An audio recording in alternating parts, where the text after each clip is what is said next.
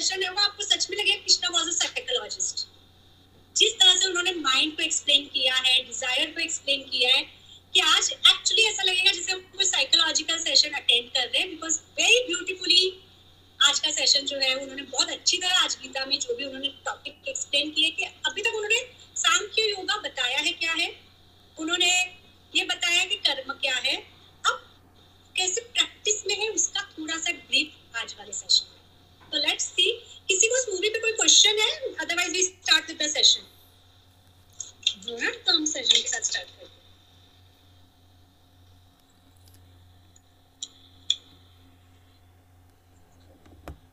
मैंने स्टार्ट किया क्योंकि इसमें छोटा दिखता है तो मैंने कहा तो आइस प्रेशर नहीं नहीं, मैंने अभी इन दिनों सब ऑनलाइन हो रहा है, सब ऑनलाइन ही हो रहा है ना? इन दिनों तो आइस पे प्रेशर आ रहा है तो मैंने कहा, चलो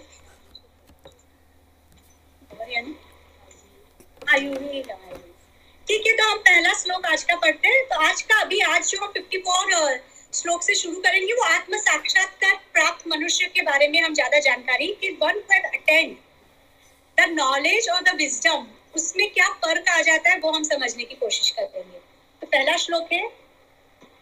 अब अर्जुन का क्वेश्चन अगर हम देखें तो फ़र्स्ट चैप्टर में स्टार्टिंग में अर्जुन के क्वेश्चन थे। उसके बाद सिर्फ़ कृष्ण बोल रहे थे। क्योंकि वो अर्जुन को फ़र्स्ट चैप्टर में एक्सप्लेन करते हैं why he need to fight his own weaknesses why he need to fight second chapter में हम देखते हैं उसी का कंटिन्यूएशन में कृष्ण उसे सांख्य योगा और योग के बारे में बताते हैं। अब अर्जुन फ़र्स्ट टाइम बोल रहा है वापस से, क्योंकि अब उसको डाउट्स आ रहा है। जो भी कृष्ण ने एक्सप्लेन किया है I will say this is the doubt जो हम सबके मन में आता है। और अगेन आप देखोगे आज का conversation is a doubt within us तो अर्जुन कह रहा है हे कैशो, समाधि में स्थित स्थिर बुद्धि संपन्न ऋषि के क्या लक्षण होते हैं?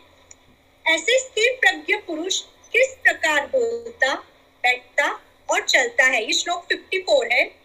55 में अर्जुन कंटिन्यूएशन में पूछते हैं। एक मिनट 54 हाँ 54 है, ठीक है, अर्जुन का भी अभी आगे आएगा। तो 54 में अर्जुन ने क्वेश्चन पूछा, अब स्थिर प्रज्ञ का मतलब है person who has attend equilibrium से हम समझते हैं जो स्टेबल हो चुका है, जो इक्विलिब्रियम अटेंड कर चुका है। तो इज़ वेरी क्यूरियस कि आप जो मुझे एक्सप्लेन कर रहे हो कि you will acquire the state of stability you will acquire the state of peace but what is that state that's what the Arjun is asking now कि आखिर वो स्टेट है क्या? वो स्तर क्या है जिसको आप इतना इम्पोर्टेंस दे रहे हो? या जब हम ऐसे व्यक्ति से मिलते हैं तो हमें कैसे पता चलेगा कि यानी is there any difference between we people and the someone who is acquired that level तो how to recognise them and even if I am practising spirituality जो हम में से बहुत लोगों को डाउट आता है कि हम स्पिरिचुअलिटी फॉलो कर रहे हैं इतने सालों से। हाउ टू नो कि हम उस लेवल पे पहुँच रहे हैं, या हम उसके करीब भी पहुँच चुके हैं, या हमें कितनी मेहनत करनी होगी? तो now Arjun is asking for the first time कि कैसे पता चलेगा हम कहाँ पे हैं और कहाँ पहुँचना है? और अगर ऐसे कोई व्यक्ति हैं जो वहाँ पहुँच चुके हैं, उनके बारे में मुझे बताओ। तो कृष्णा का जवाब जो आता है, हे पार्थ, जब कोई व्यक्ति मन की सभी इच्छाओं को पूर्ण रूप से त्याग देता है और आत्मा द्वारा आत्मा में ही पूर्ण रूप से संतुष्ट रहता है, तब उसे स्थिर प्रज्ञ कहा जाता है। अब यहाँ पे फ़र्स्ट टाइम डिज़ायर को इंट्रोड्यूस किया है कि this is a very brief आगे इसमें कंटिन्यूएशन में कृष्ण और डिटेल्स में जाएँगे कि जब कोई व्यक्ति अपने सारे डिजायर्स को सरेंडर कर देता है, बल्कि डिज़ायर उसके लिए इम्पोर्टेंस नहीं रहते हैं, उसके लिए अल्टीमेट जो सोल कॉन्शियसनेस है, वो इम्पोर्टेंट रह जाता है तो वो स्थिर प्रज्ञ हो जाता है। ये कैसे होता है? लेट्स टेक द एग्जांपल अगर आज मॉर्निंग में आप सब उठे उठने के बाद माइंड में पहले थॉट्स क्या चल रहे थे? What were the first thoughts going in the mind क्या क्वेश्चंस चल रहे थे? उठते ही माइंड में क्या क्वेश्चंस चलते हैं? खाना क्या बनाना है? ओके ओके उसके बाद रियली जब पहले पूरे दिन का प्रोग्राम चलता है। और क्या चलते हैं थॉट्स लेट हो गया ओके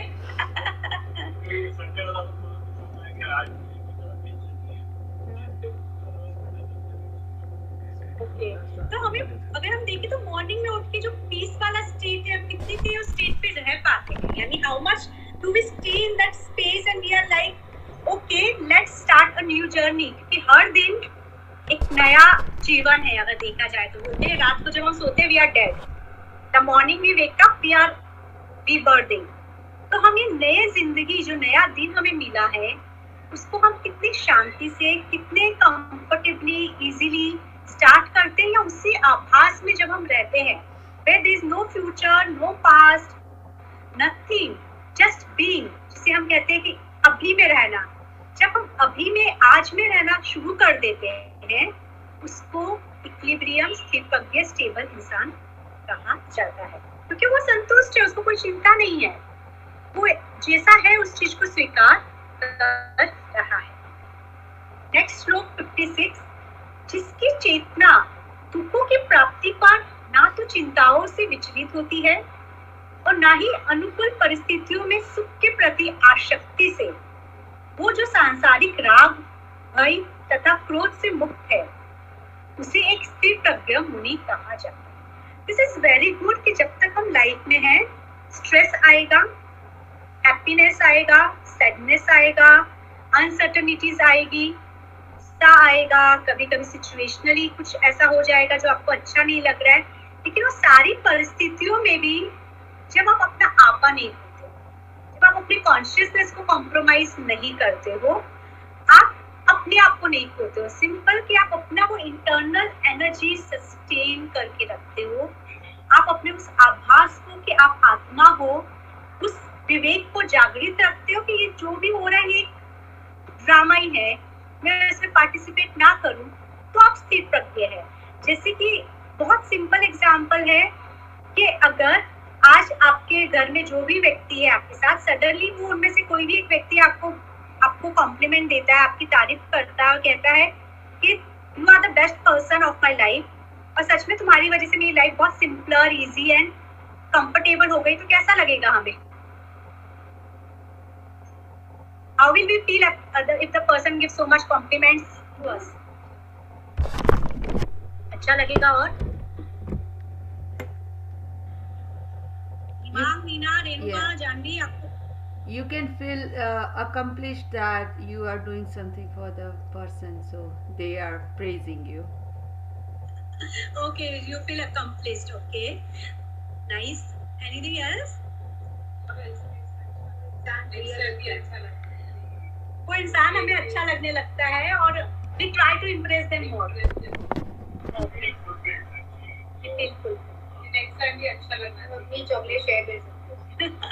okay किसी को और कुछ शेयर करना है? लेकिन अगर आपने देखा तो वी फील एक्चुअली हम बहुत फील करते हैं। हमें लगता है हमारा दिन भी अच्छा जाता है या हमें लगता है कि वी आर वर्दी लेकिन क्या ये अपने आप को बेवकूफ़ बनाना नहीं है कि we are giving our worthiness in the hand of others कि that other person is feeling good we feel good about our if similarly that other person will feel bad about us and the person will say you are the worst person of my life why did you take birth जैसे कभी कभी झगड़े में हो जाता है कि भाई तू पैदा ही क्यों हुआ? ये सब जो बात निकल जाती है एंड सडनली हमें अपने एग्जिस्टेंस पे डाउट होने लग जाता है। तो ये जो कृष्ण कह रहे हैं कि वो कोई भी परिस्थिति हो, चाहे कोई अगर उनकी तारीफ़ करे या उनको पैदा हो जाए, कोई बड़ा व्यवहार हो जाए, कोई भी उत्सव हो, तब भी वो उसी शांत स्वरूप में आपको दिखेंगे। और वो वैसे ही आपको दिखेंगे, अगर उनके जीवन में बहुत परेशानी आ जाए, घाटा हो जाए, कोई नुकसान हो जाए, कोई प्रिय व्यक्ति उनसे दूर हो जाए, तब भी वो उसी तरह से आपको दिखेंगे। यानी there is no dual expression और इमेज दे आर ओके कि ये भी ईश्वर ने दिया था, और ये अनुभव भी ईश्वर ने दिया है। तो they are comfortable and at peace with them because they are just taking it as an experience. I did not identifying with the experience. आपको डिफरेंस समझ में आ रहा है? हमें कोई भी अनुभव तकलीफ़ देता है जब हम अनुभव से जुड़ जाते हैं। जब हम उस अनुभव से अपने आप को दूर रखते हैं कि एक अनुभव है और मैं आत्मा हूँ, और आत्मा का और अनुभव का आपस में कोई संबंध नहीं है। जैसे समुद्र में गटर का भी पानी डाल रहे हैं, हम इंडस्ट्रीज़ का भी पानी डाल रहे हैं, हम लेक का भी पानी आ रहा है, लेकिन फिर भी समुद्र का जो क्वालिटी है, उसमें उससे परिवर्तन नहीं आ रहा है, वो अभी भी समुद्र है, नदी या गटर नहीं बन रहा है। तो वैसे ही जब हमने अच्छी चीज़ें आए या खराब चीज़ें आए, हम ना जब आत्म स्वरूप को कॉम्प्रोमाइज नहीं करते, वो स्थिर व्यक्ति कहलाता है, ये कृष्ण कहना चाहते हैं।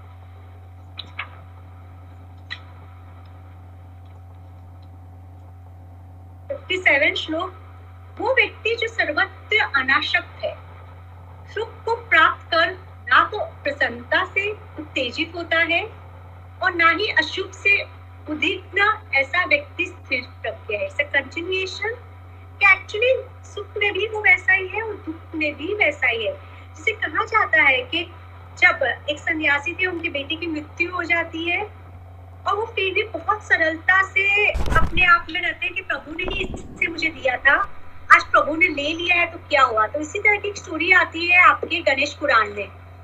तो जब आप यहाँ पे जाते हो अहमद औरंगाबाद में जो गणेश गणेश पुराण शिव पुराण में है औरंगाबाद में जो शिवलिंग है जो बारह शिवलिंग में से कहता है गुमेश्वर उसकी कहानी ये है कि वो कपल थे उष्मेश्वर ना? कृष्णेश्वर इसकी स्टोरी ये है कि कपल थे जो शिव भक्त थे और उनको कोई बच्चा नहीं होता है। तो जो वाइफ होती है वो अपनी सिस्टर को एज अ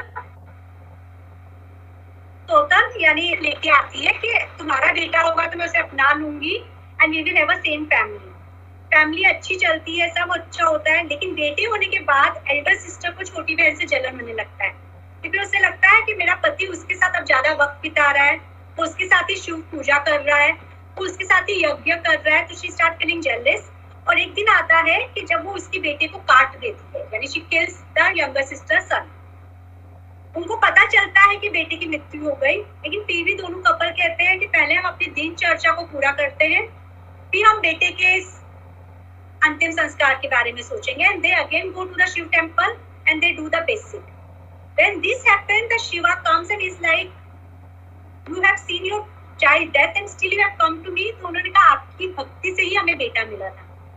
आज आपकी भक्ति से अगर वो चला भी गया तो हमें, हमारे लिए आपकी भक्ति इंपॉर्टेंट है। वो कहते हैं इसलिए शिव जी ने उनके बेटे को वापिस से प्राण दे दिया था। तो कुष्मेश्वर जो उनका नाम है, कुष्मा, उस वाइफ का नाम था, जिसकी बेटे की डेथ हो गई थी शिव जी ने उसके नाम पे अपना वहाँ पे शिवलिंग स्थापित किया। तो इसे कहते हैं, भक्ति जहाँ पे जब आप स्थिर होते हो तो एक्चुअली भगवान भी आपके सामने आके झुक जाते हैं क्योंकि कहा जाता है वो भक्ति की परम सीमा है। जहाँ पे हम क्या करते हैं मोस्टली हम इमीडिएटली ब्लेम करना शुरू कर देते कि I have done so much for you so much pray so much puja, फिर मेरे साथ ऐसा हो रहा है। यानी तुम सही भगवान नहीं हो। तो we bargain with the god we only want कि अगर हम पूजा, बहुत से लोग मेरे पास कहते हैं मैम मेडिटेट करते, पूजा करते तो हमारी लाइफ में प्रॉब्लम नहीं आनी चाहिए ना? लेकिन ऐसा किसने कहा? अपना कर्म जो है, वो तो आएगा ही हमारे सामने। जो स्थिर प्रज्ञ होता है, वो इस चीज़ को समझता है कि भक्ति से जो आप कर रहे हो, आप अपने अंदर एक शांति स्थापना कर रहे हो। और वो शांति स्थापना करने से बाहरी सिचुएशन आपको उतनी विचलित नहीं करेगी जितनी वो अदरवाइज़ कर सकती थी। उससे आपके कर्मा में फेर बदल नहीं हो सकता। हाँ अगर आपकी भक्ति उस सीमा पे पहुँच जाती है जहाँ पे आप में कोई गुण अवगुण रहता ही नहीं है तो सारे कर्मा भी डिजोल्व हो जाते हैं वो एक अलग स्तर है जिसपे हम आए। तो इस दिस स्टेप क्लियर अब हम नेक्स्ट श्लोक पे आते हैं। ये बहुत अच्छा एग्ज़ाम्पल कृष्णा ने दिया है। जिस प्रकार कछुआ अपने अंगों में समेट लेता है, उसी प्रकार जब योगी अपनी इंद्रियों का विषयों से पूर्ण प्रत्याहार कर सकता है, तब उसे स्त्री प्रज्ञ कहा जाता है। तो आपने कभी कछुए को देखा है? उसको आप टच करो तो अपने हाथ पाओ मुँह सबको अपने स्कल के अंदर ले लेता है। और आपको पता भी नहीं चलता कि कछुआ दिखाई नहीं देता, आपको सिर्फ़ उसका स्कल दिखाई देता है इसका।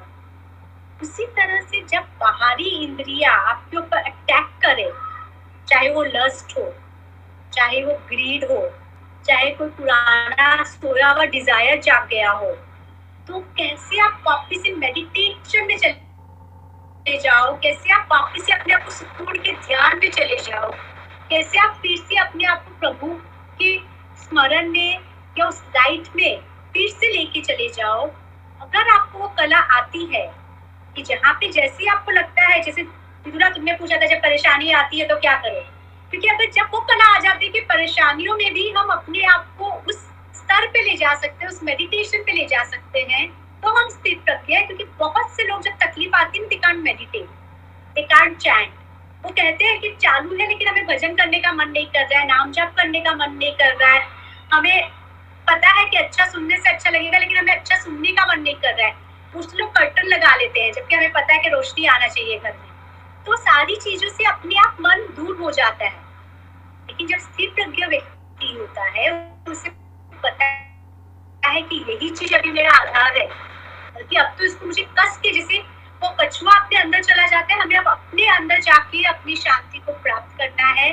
अपने अंदर जो पिलर है, उसको वापस से जागृत करना है। जब हमें वो कला आ जाती है कि हम अपने अंदर जाके उस आत्मा स्वरूप में कभी भी सम्मिलित हो सकते हैं तो हम स्थिर प्रज्ञ इक्विलिब्रियम कहलाएँ। लेट मी सी अगर मैंने कुछ एग्जांपल्स और भी लिखे हैं हाँ वो meditate in all the stage where you can meditate क्या कैसे करें कि जहाँ पे आप सिचुएशन में कोई भी हालात में आप मेडिटेट कर सकते हो आप नाम जाप कर सकते हो प्रभु में लीन हो सकते हो कभी तो कैसे ज़्यादा टाइम लगेगा। ज़्यादा करना शुरू करो। इमीडिएटली और ज़्यादा चीज़ें यूज़ करो। जाप के साथ पॉजिटिव सुनना शुरू करो। जाप के साथ मेडिटेशन म्यूज़िक स्टार्ट कर दो। मैम तो जाप करते हैं ना दो ही हज़ार तो जाप के बीच में तो कैसे करोगे? मालूम है जब बच्चों को आपको डिस्ट्रक्टिव चाइल्ड को क्या किया जाता है? उसको ज़्यादा एक्टिविटी दे दी जाती है ना? ऐसे अपने आप को ज़्यादा एक्टिविटी पॉजिटिविटी का उस वक्त तो double dose of positivity positive music लगाओ चैंटिंग करो और एंजॉय करो। ये कैसे हम कोई भी चीज़ आपको भी अगर हम एंजॉय कर रहे हैं तो ख्याल नहीं है। तो लगता है ना जैसे मेरा माइंड ही मेरा दुश्मन है। मुझे तो ना ज़बरदस्ती मुझसे मज़ा आता है मुझे परेशान करना तो है ना मतलब जानबूझ के ऐसे कोई जाएगा तो मैं दुखी हो जाती हूँ, ऐसा क्या क्यों हो रहा है कि जाप में भी। तो मुझे तो लगता है जानबूझ के और आता है ऐसे मतलब something you know I feel that people doing एक चीज़ है कि वो करेगा क्योंकि माइंड का काम ही है कि उसको दूर करना है इन चीज़ों से। इसलिए हमें उतनी स्टेबिलिटी के साथ, उतनी ही डिसिप्लिन के साथ वापस से लगना है। क्योंकि माइंड का तो काम ही हमने स्टार्टिंग का फ़र्स्ट चैप्टर में वही तो समझा है कि mind will try to get you back on the life worldly pleasure but how strong fighter you are to get back on the track कोशिश करनी होगी दी बहुत मतलब आगे पीछे ऐसे रहता है। कर रहे हैं, कहीं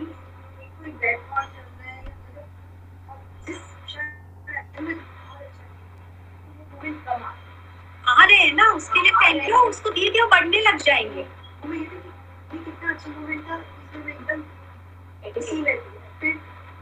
आगे मैंने कहा ना कृष्णा उनका भी जवाब देने वाले व्हाई इट हैपेंस कि कृष्णा अगेन एंड देव आई लव यू बिकॉज़ वो आगे आ रहे हैं उस चीज़ पे कि हम मुझे लगता है जैसे वो मन को अर्जुन के माइंड में क्या क्या चल रहा है वो जानते थे कि मेरे इस कहने पे और क्या सवाल आ सकते हैं और नेक्स्ट स्टेप पे वो उसका आंसर दे रहे हैं।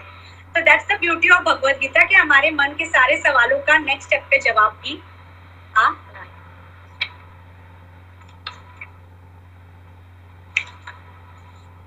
सच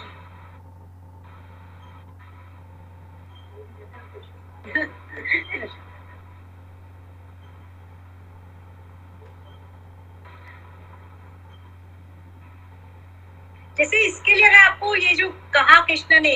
तो इसके लिए हाँ मैंने लिखा कि जब आप मेडिटेशन भी कर रहे हो तो पाँच मिनट से शुरू करो। जब पाँच मिनट पे हो गया आपका ध्यान तो मोबाइल में टाइमर लगा के टेन मिनट फिक्स मेडिटेशन करो। स्टार्टिंग में टेन मिनट शायद डिफ़िकल्ट होगा। माइंड यहाँ वहाँ जाएगा। लेकिन जब आपको फोर्सफुली आप रोज दस मिनट बैठना शुरू करोगे, दस मिनट वो ध्यान में अपने आप लगने लग जाएगा। फिर उसको फिफ्टीन मिनट्स करो टाइमर के साथ कि जब तक टाइमर नहीं बजेगा, मैं आँखें नहीं खोलूँगा। चाहे मुझे कितनी भी परेशानी हो, कितनी भी अनइजीनेस हो, लेकिन मैं पंद्रह मिनट एक जगह पे बैठूँगा ही। इस तरह से हम स्थिर करके होते हैं। डिसिप्लिन करना पड़ता है, जैसे हम बच्चों को डिसिप्लिन करते हैं। और इसमें एक एग्ज़ाम्पल मुझे योगानंद जी का भी मैंने लिखा है कि योगानंद जी भी जो थे, वो तो अब्रॉड में थे यूएस में, जहाँ पे लोग कंप्लीटली नॉन वेजिटेरियन थे।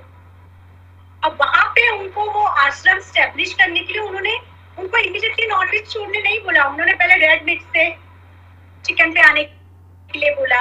चिकन पे आए लोग। फिर चिकन से उन्होंने एग पे लेके आए वो अपने लोगों को। And then he made them vegetarian he never said them immediately आप छोड़ दो। उन्होंने अल्कोहल से वाइन पे शिफ्ट किया।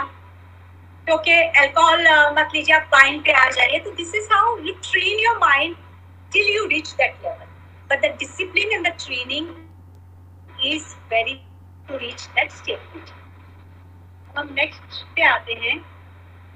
मात्र शारीरिक रूप से इंद्रियों, विषयों का ग्रहण ना करने वाले व्यक्ति के विषय थोड़ी देर के लिए निवृत्त हो जाते हैं, परंतु उनके लिए लालसा निवृत्त नहीं होती। किंतु परमात्मा का साक्षात्कार करने वाला उन इच्छाओं से भी मुक्त हो जाता कि जब हम स्टार्टिंग में करते हैं तो हमारे लिए कंप्लीटली डिज़ायर को लस्ट को ग्रीड को शायद गिव अप करना डिफ़िकल्ट हो सकता है लेकिन with consistent practice we will see कि दे स्टॉप अफेक्टिंग अस कि वो हमें भी तंग नहीं करते जैसे गौतम बुद्धा का अगर आप देखो तो बिफोर ही गॉट एनलाइटमेंट जब वो बताते हैं he said कि he could see the devil around him and he could see all his past karma also कि what wrong he had done in all the past karmas and he could see all the negativity which made him feel very sorry for his own self and but still he maintained that peace it's okay I forgive myself, I forgive others, and he didn't give up. तो जब हम स्थिर पंक्ति की बात करते हैं कि ये सिचुएशन आएँगे उनके सामने भी जैसे हमारे सामने आते द ओनली डिफरेंस कि now it touch and go it doesn't stay with them हमारे साथ क्या होता है एक नेगेटिव ख्याल आ गया उसके साथ family of negative emotions thoughts behaviour आ जाते हैं। और ऐसी चीज़ें जब किसी उस लेवल के लोगों के पास पहुँची तो वो उन्हें टच करके निकल जाती है। वो इमीडिएट देखते हैं कि कुछ हुआ है।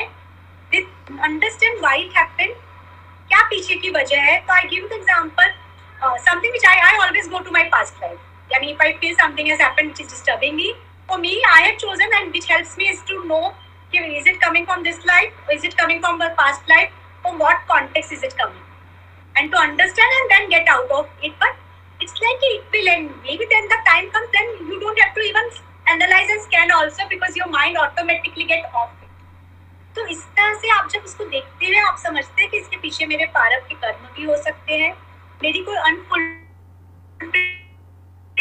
डिज़ायर कुछ इश्यूज़ हो सकते हैं उसको वहीं पे छोड़ के आप आ सकते हो। तो when it says to those people it just touch and go because वो इसको ठहरने नहीं देते, वो नेगेटिव थॉट्स को इमोशंस को बिहेवियर को, चाहे वो अपना है दूसरों का खुद के ऊपर ठहरने नहीं देते। चिकने घड़े की तरह उसमें से वो चीज़ें निकल जाती है और वो आत्म स्तर पे बने। तो ये उनकी इच्छाओं के ऊपर कंट्रोल है। हम नेक्स्ट श्लोक पे आते हैं। हे कुंती पुत्र, उत्सुक चंचल इंद्रियों, ऐसे व्यक्ति की चेतना को भी बलात् कर लेती है, जिसे उच्च ज्ञान प्राप्त है और जो पुण्य मुक्ति के लिए प्रयासरत है। विच इज़ सो ट्रू कि ऐसी कोई भी छोटी सी इच्छा, कोई भी लस्ट ग्रेड डिज़ायर अगर बच गई है तो हम चाहे किसी भी लेवल पे हो कॉल कर सकते हैं। Big example was the Vishwamitra lust lost everything और इसका एक बहुत अच्छा एग्ज़ाम्पल ऋग्वेदा किस पे से दिया गया है? जो मुक्तानंद ने अपने डिस्क्रिप्शन में डिस्कस किया। उन्होंने बहुत अच्छी स्टोरी बताई। I don't remember the name of the saint he has said let me see the name of the saint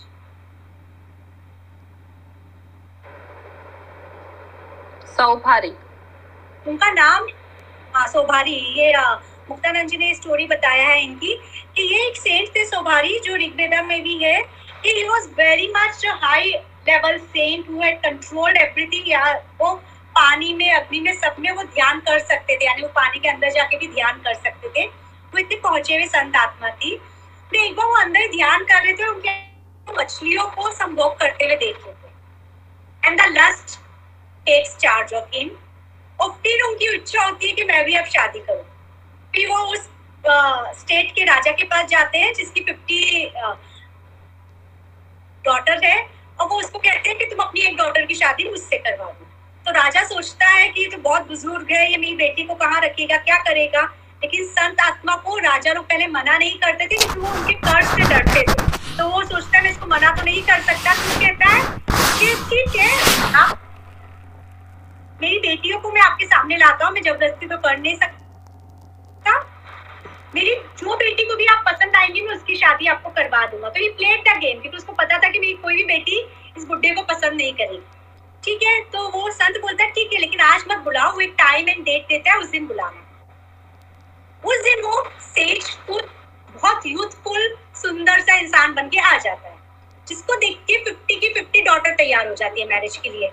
अब राजा पछताता है कि कहा मैं एक के लिए सोच रहा था, लेकिन एज ही प्रॉमिस उसको अपनी पचास लड़कियों की शादी उससे करनी होती है। वो तो कहते, सेज इतना पावरफुल था कि वो पचास रूप लेके पचास लड़कियों के साथ अलग अलग रहने लगता है and he really live his life उसके बच्चे होते हैं, बच्चों के बच्चे होते हैं फिर एक दिन उसको जाके एहसास होता है, मैं क्या कर रहा हूँ? इन सबको खत्म करने के लिए मुझे इतने जन्म लगे थे और मैंने वापिस से वो ही भंडारा खोल लिया, मैंने वापिस से कर्मों का पूरा ताता लगा दिया, बच्चे लगा दिए फ्रेंड और पचास वाइफ पचास लिंग पचास karma and he regrets of his doing and he realise कि एक कमी फाइव सेंसेस में कोई एक भी कमी अगर जागृत है तो कैसे आपको उस अवस्था से नीचे पुल कर सकती है?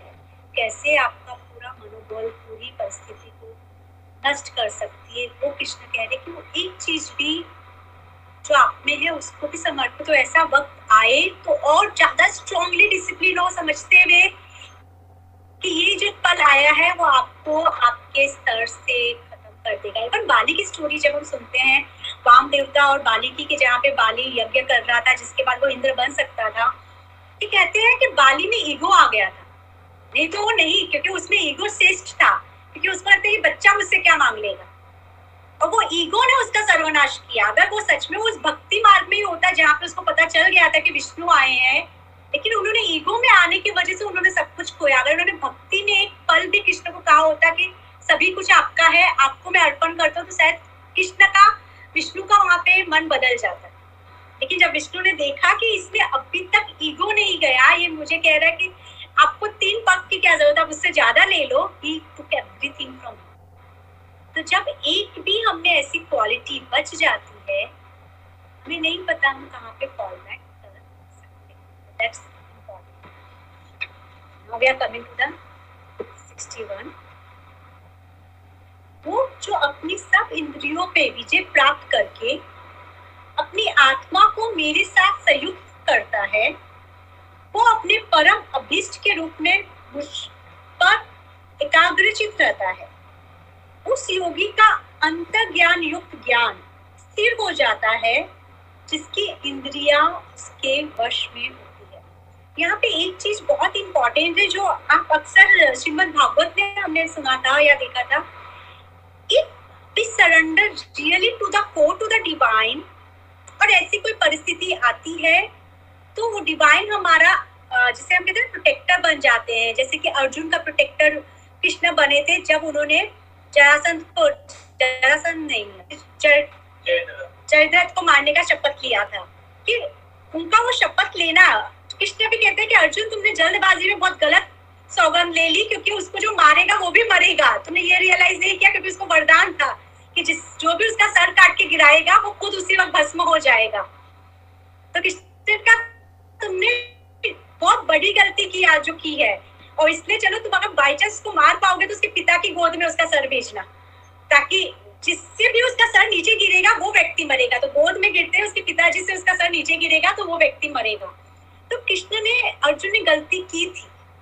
But because he was completely in to the surrender Krishna took charge तो यहाँ पे वो बहुत अच्छे से कि जब उसकी आत्मा स्थिर प्रज्ञ से वो मुझे ही अपना सर्वस्व सरेंडर करती है, वो ये मानती है, मैं जो कर रहा हूँ, जो बोल रहा हूँ, जो खा रहा हूँ, जो पहन रहा हूँ, जो भी व्यवहार कर रहा हूँ, सिर्फ़ प्रभु आपके लिए कर रहा हूँ। आप जितना चाहते हो, जैसा चाहते हो, वैसा ही मुझसे करवाओ। और जहाँ पे आपको लगता है मैं गलत, वहाँ पे मुझे रोक दो तो आप देखोगे वो परिवर्तन बल्कि आप खुद देखोगे कि बहुत बार अगर आप गुस्से में किसी को मैसेज टाइप कर रहे हो तो मैसेज जाएगा ही नहीं डिलीवरी नहीं होगा।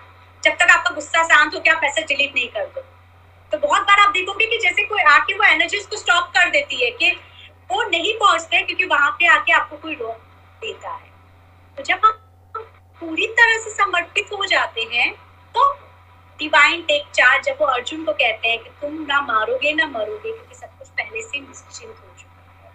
तो वैसे ही जब हम उस अवस्था में हो जाते हैं, जहाँ पे हमारा कुछ बचता ही नहीं है, सिर्फ़ प्रभु का ही है या डिवाइन कॉन्शियसनेस का है तो फिर हमारे जाल में फंसने की संभावना कम हो जाती है कि कहीं ना कहीं वो आके हमारी ढाल बन जाते हैं और हमें फंसने से, उस परिस्थिति में जाने से रोक देते हैं या ऐसी परिस्थितियों में हमें जाने ही नहीं देते हैं, जहाँ पे हमारा नुकसान जब तक हमारा ईगो नहीं आ जाए।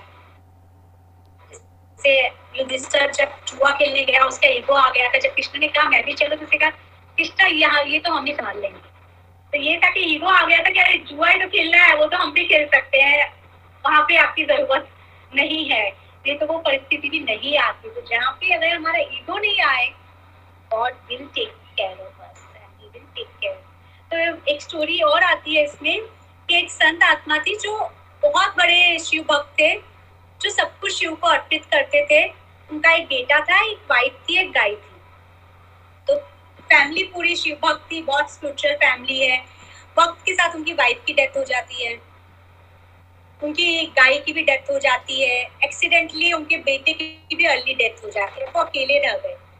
तो सब लोग सोचते हैं कि आप लोग सबने इतनी सेवा भक्ति की है, अब आपका क्या होगा? तो कहते हैं, प्रभु जाने।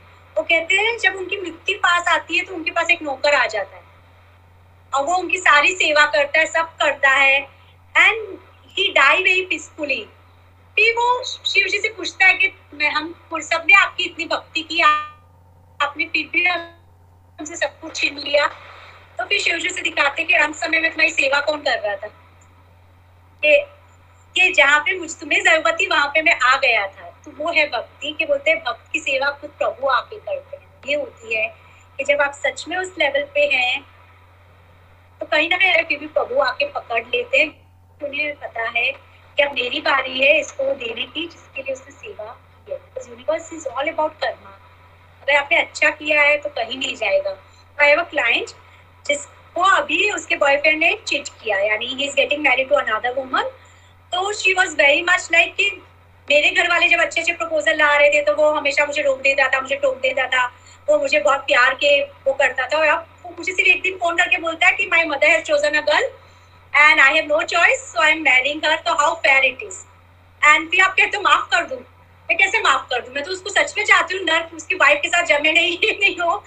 And she is cursing him to the core मैंने कहा, ठीक है ये बताओ क्या हो जाएगा? मैं उसके उसके कर्म को मैं कैसे छोड़? दू मैंने कहा, तुम्हें कर्म छोड़ने कौन बोल रहा है? जो उसने किया, वो उसका भुगत है। लेकिन तुम उसमें पार्टिसिपेट क्यों कर रही हो नेगेटिव सोच के? तुम उसको नेगेटिव कर्ज देके उसके कर्म को कम क्यों कर रही हो? तुम फॉरगिव करके अपने मन में शांति स्थापित कर रही हो। तुम उसके कर्मा को कम नहीं कर रही हो। Then she felt little bit अच्छा उसको उसके कर्म का मिलेगा मैंने कहा, वो पता नहीं किसके कर्मा का किसको मिलेगा, लेकिन राइट नाउ वो क्या अभी तुम्हारा पारब का कर्म आया ये, लेकिन ये चीज़ है कि तुम्हें अब अपने लिए सोचना है कि अब तुम कैसे अपने आप को बेटर कर सको। क्या हम अक्सर दूसरों के बारे में, आप में से कल साथ मैंने वो स्टोरी डाली थी कि जब यमराज पास में आ जाते हैं तो फाइव मिनट्स में वो दूसरों के बारे में ही सोचता है। वो अपनी लाइफ को सुधारने के बारे में नहीं सोचता वही हम सब करते हैं। हम दूसरों में इतना बिज़ी होते हैं कि हम अपनी लाइफ को सुधारने के बारे में नहीं सोचते। पिछले saying if you take care of that I will be there standing एक संत होते हैं उनके बच्चा नहीं होता है। तो बाल को काट तो जब वो मरते हैं ना तो सडनली बच्चा आता है कि मेरे पिताजी ने मुझे इनका दाह संस्कार करना तब सबको ध्यान ही नहीं रहता मुझे अच्छा ठीक है सब दाह संस्कार सब हो जाता है फिर सबको रियलाइज़ होता है इसकी तो ये तो द्वारा तो ऐसा भी आते हैं कभी भगवान आते हैं।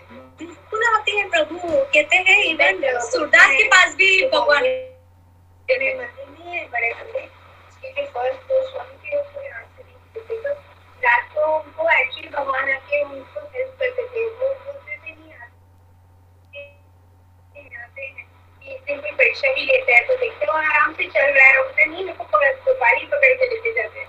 वैसे when we complete very much divine और एक्चुअली हम अगर बोले तो अगर हम अपने अंदर सतयुग स्थापित सतयुग दिखेगा हम अपने अंदर जो स्थापित करेंगे वो हमें दिखेगा।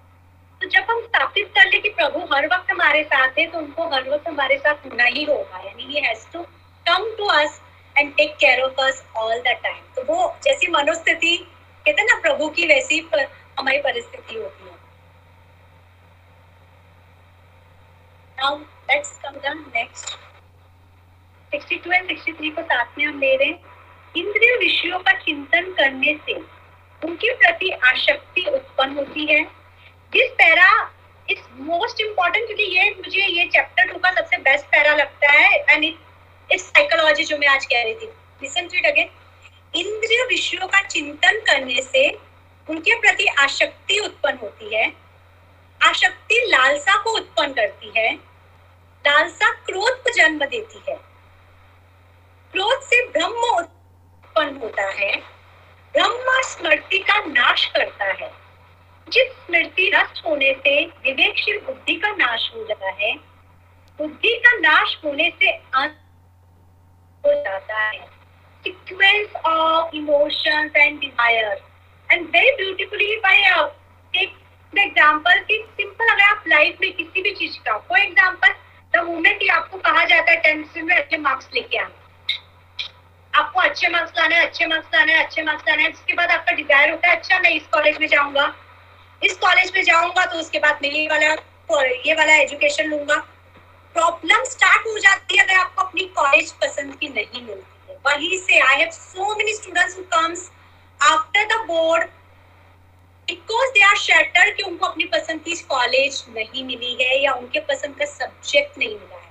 फिर कहा जाता है, सारी प्रॉब्लम शुरू होती है विचारधारा से।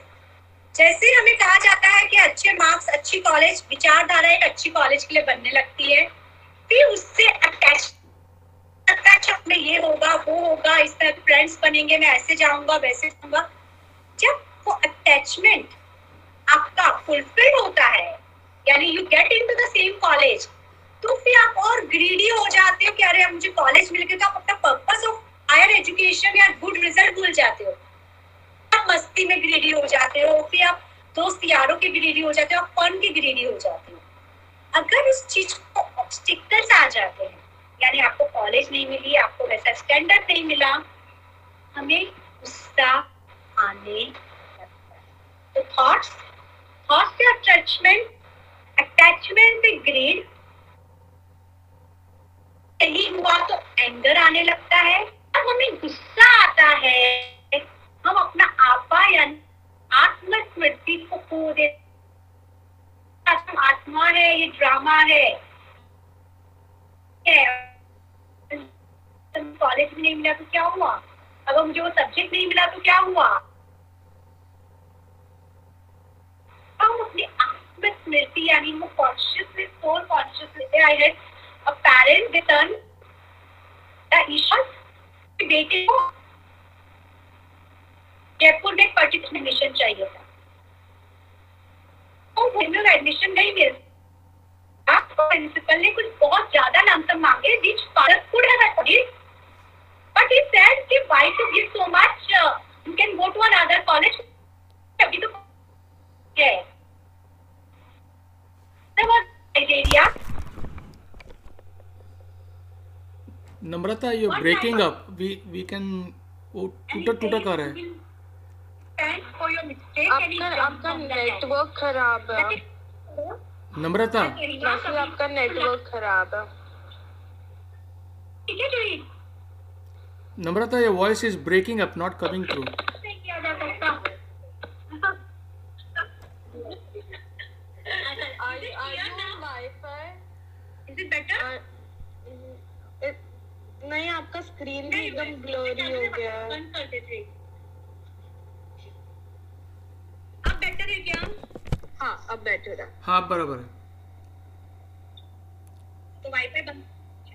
तो वो है कि लास्ट तो बेटा बोलता है कि you will depend and he jumps and that's the father goes into depression क्योंकि उसको फिर पता चलता है फ्रॉम द नेबर कि आपके बेटे ने जंप कर लिया and he comes to India when he was no more यानी that's the scenario and he was in to deep depression कि उसने एक पल भी नहीं सोचा जस्ट वो कॉलेज में this is not one case actually और यही चीज़ यहाँ पे वो समझा रहे हैं कि हम कैसे this is a sequence we need to teach to the children also कि please don't attach yourself to the college to the degree if you have the passion if you are good you will do good in life but the college and the name doesn't give you that degree मुझे नहीं पता कि मुझे कभी भी interview में किसी ने पूछा कौन सी कॉलेज से पास आउट हुए हो या कहाँ से पास आउट हुए बिकॉज़ नो बडी केयर्स तो ये जो चीज़ है कैसे एक चीज़ से लोग जब कहते हैं कि पार्टनर ये सारी चीज़ें सिर्फ़ अगर हम किसी को प्यार भी करते हैं तो बोलते प्यार भी होता है, क्योंकि पहले आप सोचते हो कि इसको प्यार करने से मेरी लाइफ अच्छी हो जाएगी तो वो भी सीक्वेंस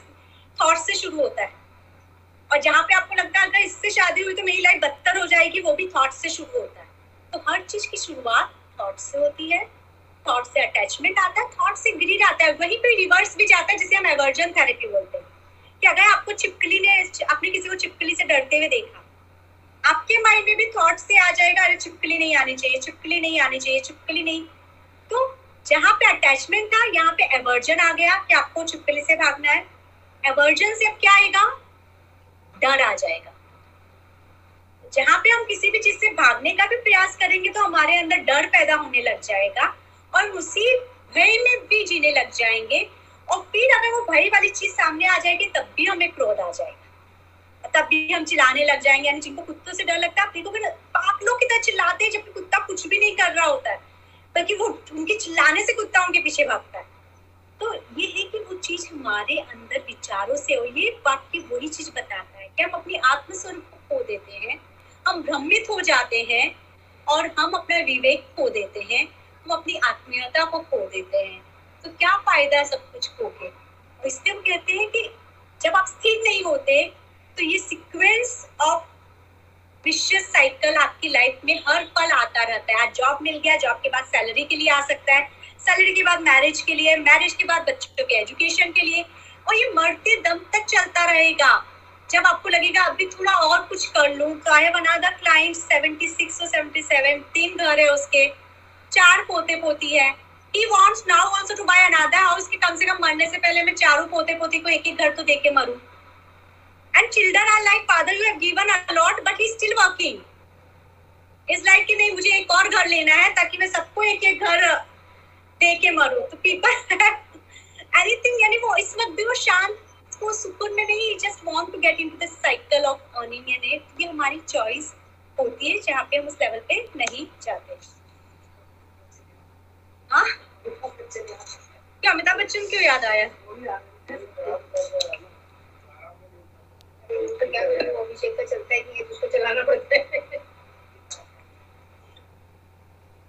तो ठीक है, अब हम नेक्स्ट पे आते हैं। वाई टू अगेन जब हम सीख रहे हैं, हम क्यों किसी को हम बोले ठीक है? नाउ लेट्स कम बिकॉज़ जब मैं क्लाइंट्स का बोल रही हूँ because children got him to me कि मैम उनको थोड़ा शांत रहने बोलो किच किच करते रहते हैं, हर वक्त पैसा बचाते रहते हैं अभी भी। जबकि हमें नहीं चाहिए पैसा, वो अभी भी पैसा बचा रहे हैं, क्योंकि उनको घर खरीदना है। तो that's the reason I share अब 64 पे हम आते हैं but 62 and 63 I will advise आप लोग वो श्लोक को चाहिए तो कॉपी करके अपने मोबाइल की डीपी पे डाल लीजिए।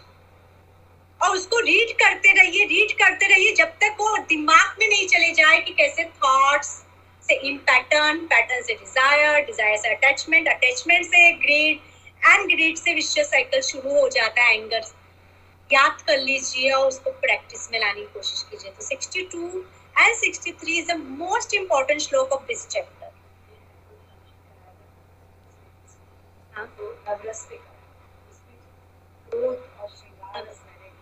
okay अच्छा आपने भी ये वाला लिया था? Okay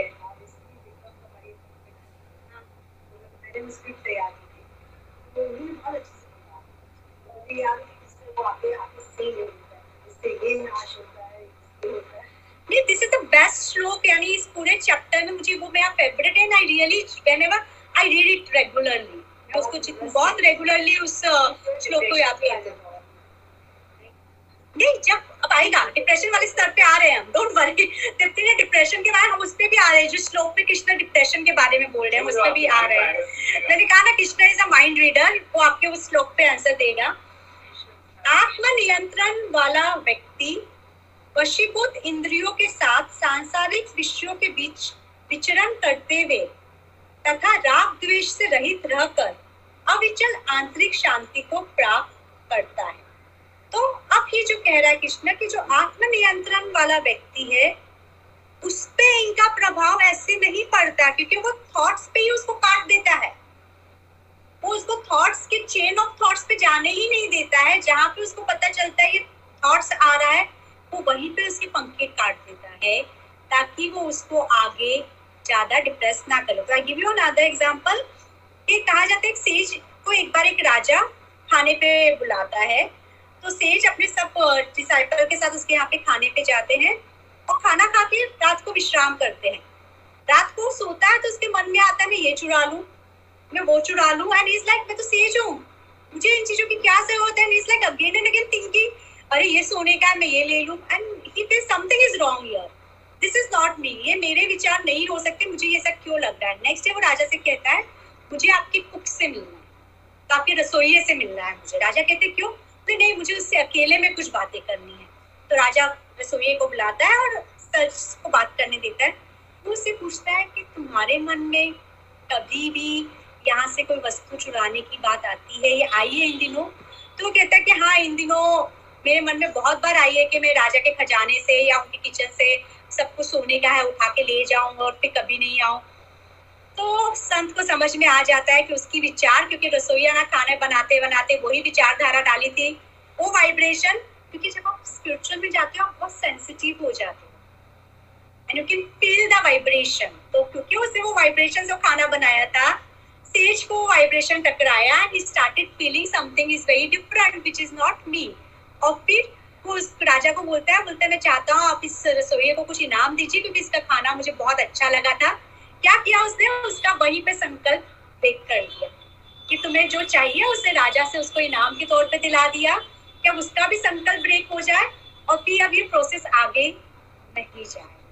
But this is the beauty कि वो संकल्प वहीं पे उसको ब्रेक कर देता है, उसको कंटिन्यूएशन में नहीं लेके जाता है और ये तभी हो सकता है जब हम अवेयर हो जब हम पहचान जाए कि ये मेरा थॉट नहीं चोरी का लालच तो कब आता है?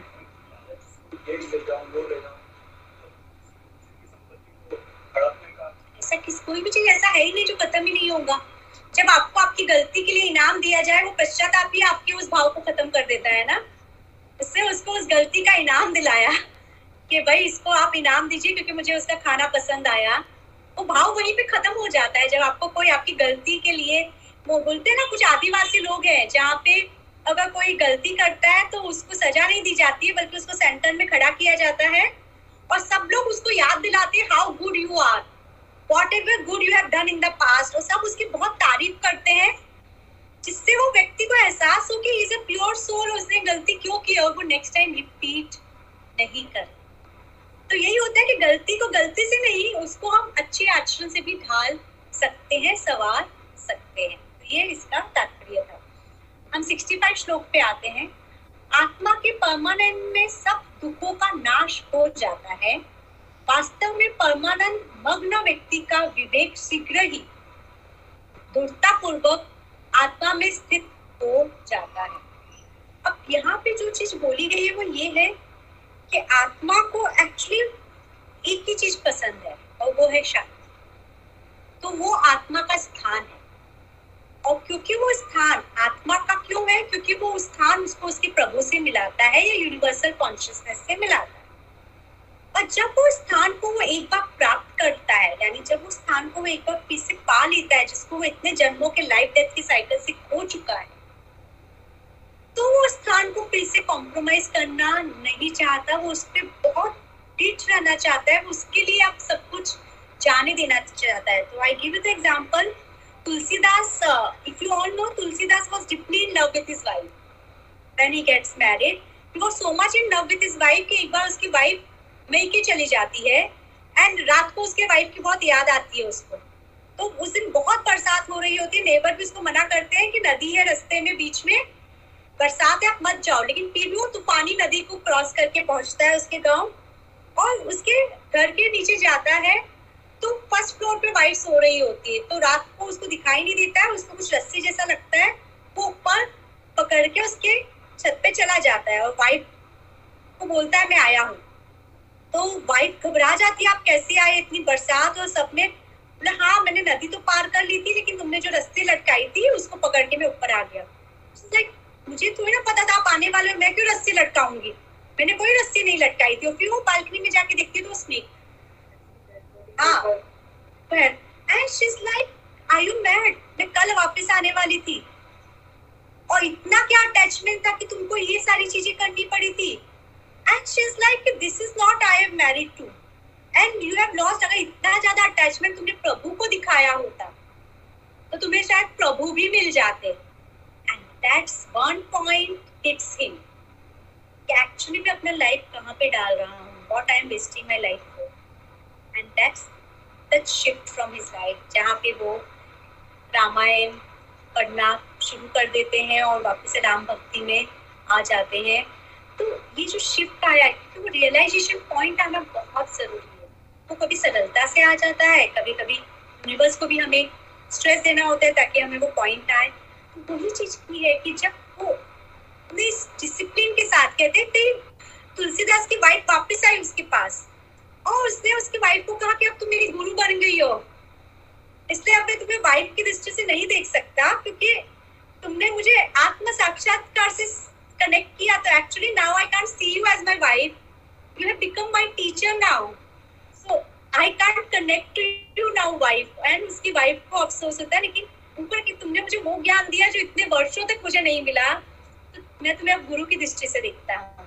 तो वो चीज़ है कि कब ब्रेक के आप अपनी ही डिसिप्लिन से जब उसमें जाते हो वो इम्पोर्टेंट हो जाता है। नेक्स्ट 66 जो अयुक्त है, आत्मा में स्थित नहीं है, यानी जो अदरवाइज़ है, उसके पास ना तो ज्ञान होता है और ना ही ध्यान। ध्यान ना करने वाले को शांति प्राप्त नहीं होती। शांति रहित मनुष्य को आनंद किस प्रकार प्राप्त हो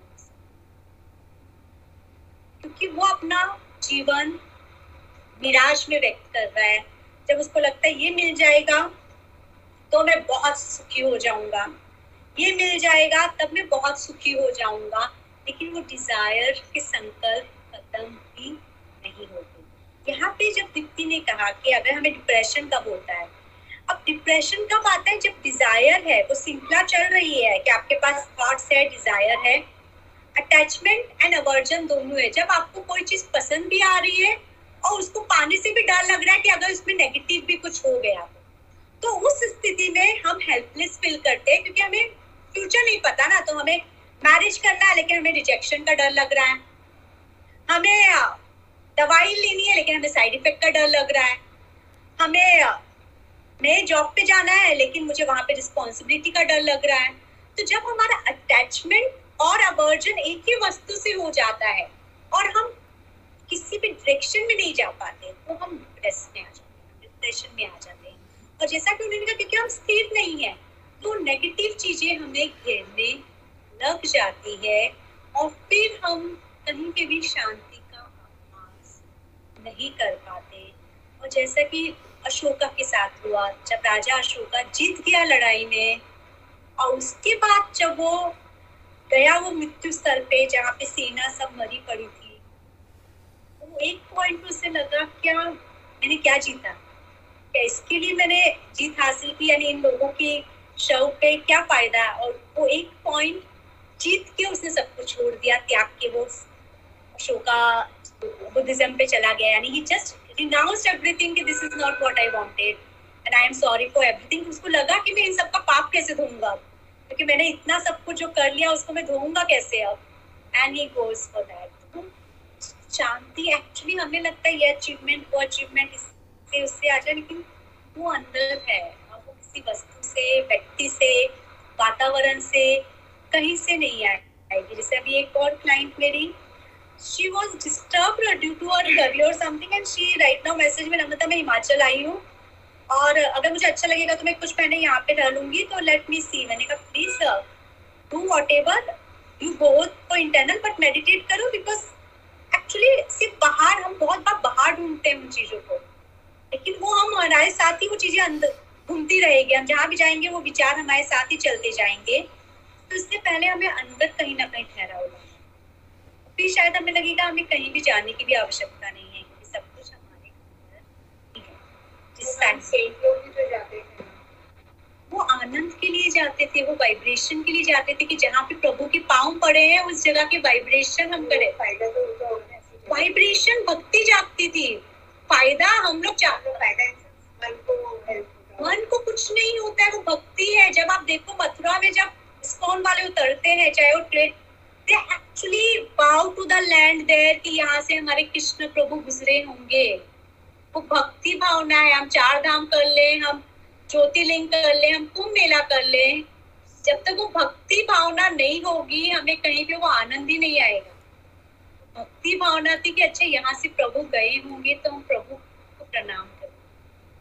हम वो आनंद में ले कि प्रभु ने कैसे अपने आप को उस कष्ट में भी उस आनंद में रखा होगा।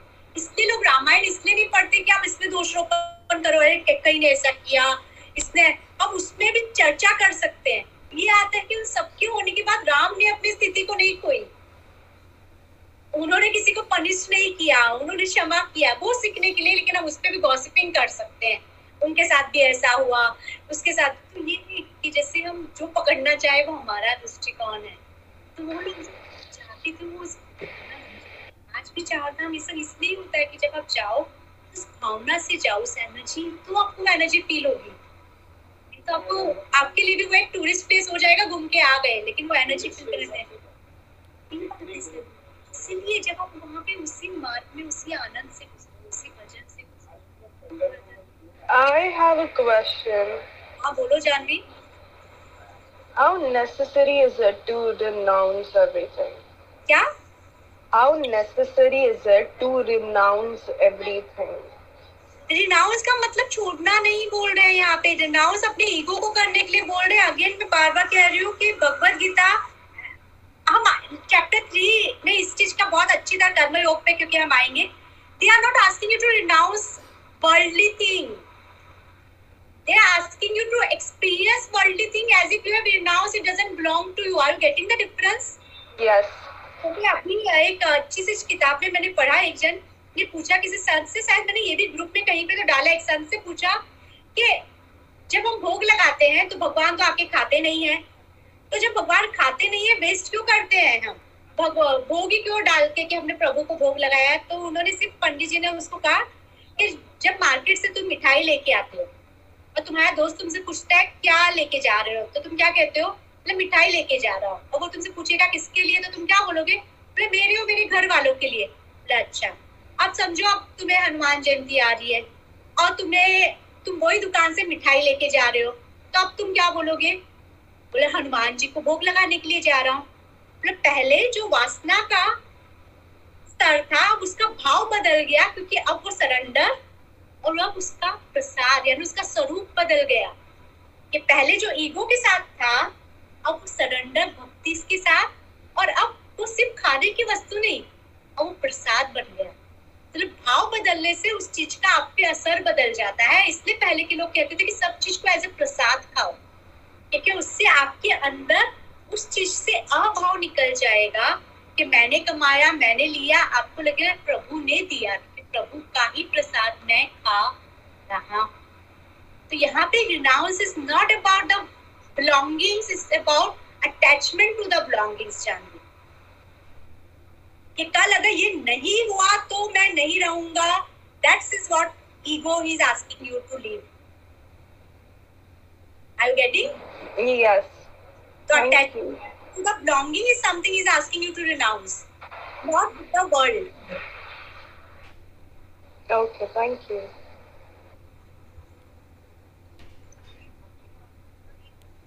ठंडा ठंडा हो गया वा- वातावरण का असर पड़ता है ना?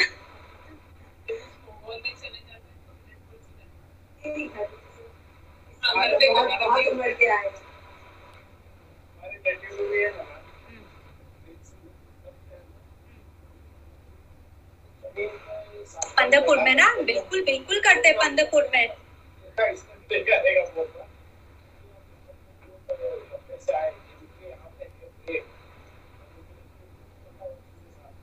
है वो कहते हैं ना हाँ वही लोग गंगा, हम लोग जाके गंगोत्री से पानी भर के लाते हैं, वहाँ के लोगों को कुछ फ़र्क नहीं पड़ता क्योंकि उनके लिए तो वो गंगा है ही वहाँ पे। तो इसीलिए कि जैसा भाव लेकिन it's completely connectivity it's completely how you feel it because आप चाहो तो आप best of the spiritual place पे रह के भी आपके अंदर ईगो एंगर एक्विजिशन सब कुछ हो सकता है। और चाहो तो कहीं पे भी स्पिरिचुअल जैसे भक्त प्रहलाद, राक्षस फैमिली में पैदा होके भी भक्ति रहा तो वो आपके अंदर का है, वातावरण ये सब आप कैसे उसके अपने आप को ढालते हैं अपनी पर्सनल चॉइस है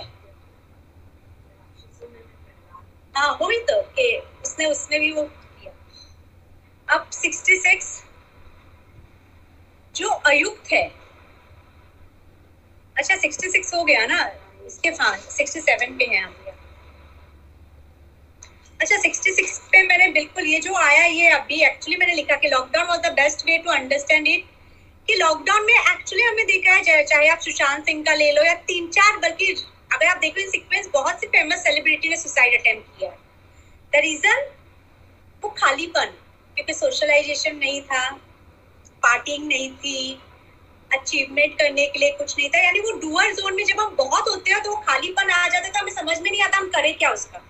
और फिर हम डिप्रेशन में चले जाते हैं और ये जो डिप्रेशन वो खालीपन होता है। वो एक्चुअली हमारी बहुत सी प्रॉब्लम का कारण होता है, चाहे वो सुसाइडल टेंडेंसी का हो होमिसाइड का हो मैक्सिमम मर्डर जब मैं जेल यहाँ पे अहमदनगर में जेल में ट्रेनिंग देने गई थी मैक्सिमम लोगों ने कहा एक्सीडेंटल मर्डर हुआ है।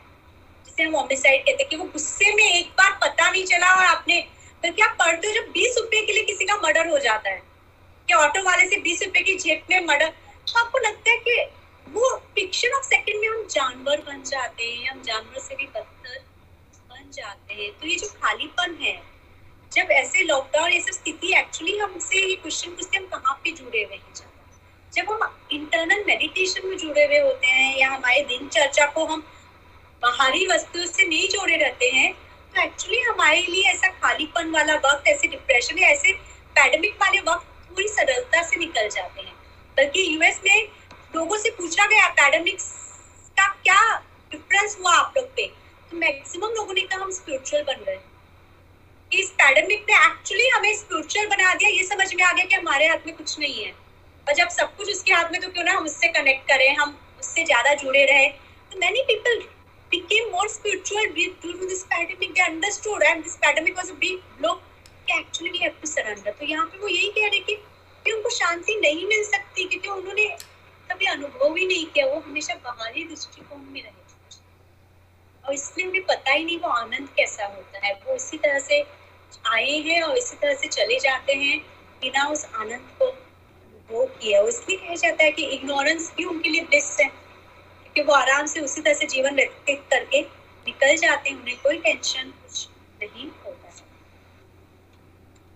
67 जिस प्रकार जल में चलने वाली नाव एक तूफ़ान द्वारा अपने मार्ग से भटका दी जाती है।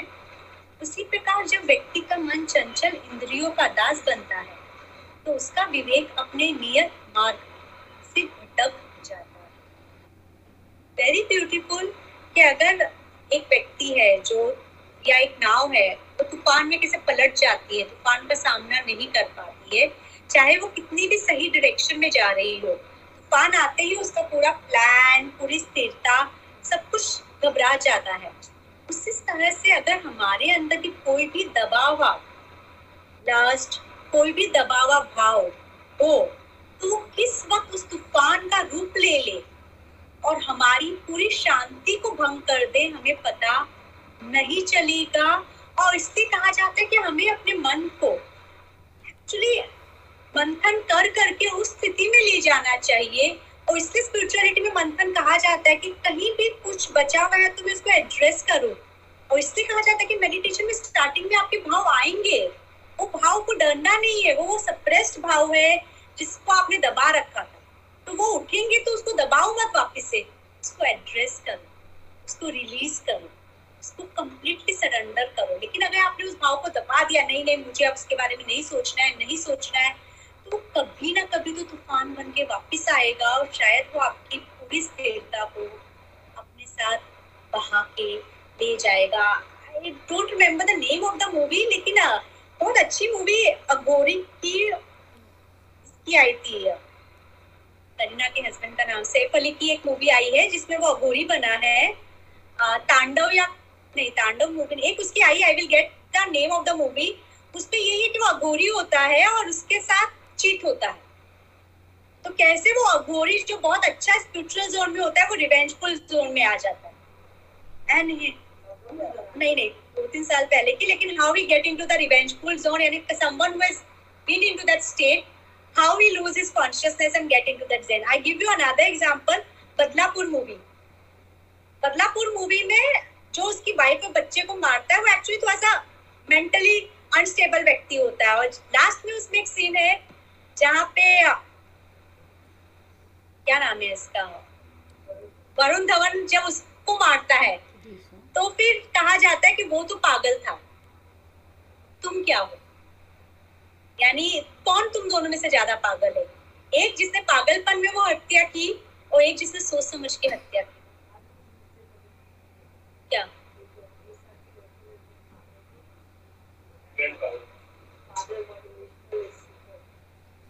अच्छा मार के मर गया ना, इस काइंड ऑफ़ थिंग कि आज तो ये सारी चीज़ें जो होती है, ये बहुत तूफानी स्तर का होता है कि हमें पता नहीं कब कौन सी चीज़ ले जा।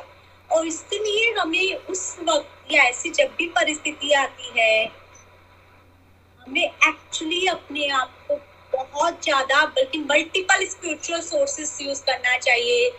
चाहे वो म्यूज़िक चाहे योगा प्राणायाम यूज़ द मल्टीपल सोर्सेस ताकि माइंड फ्यूज हो जाए। कि जो डिप्रेशन ये सब की दवाई भी दी जाती है वो माइंड को फ्यूज करने के लिए दी जाती है कि जब वो माइंड फ्यूज हो जाए तो फिर उसको रिलैक्सेशन के बाद वो वापिस से अपने नॉर्मल स्ट्रेंथ पे आ जाए। तो जब आप बहुत सारी पॉजिटिव एनवायरमेंट आप नहीं कर पा रहे हो तो एनवायरमेंट में इंट्रोड्यूस कर लीजिए। कोई ना कोई चीज़ तो अंदर जाएगा जो उस वक्त आपको शांत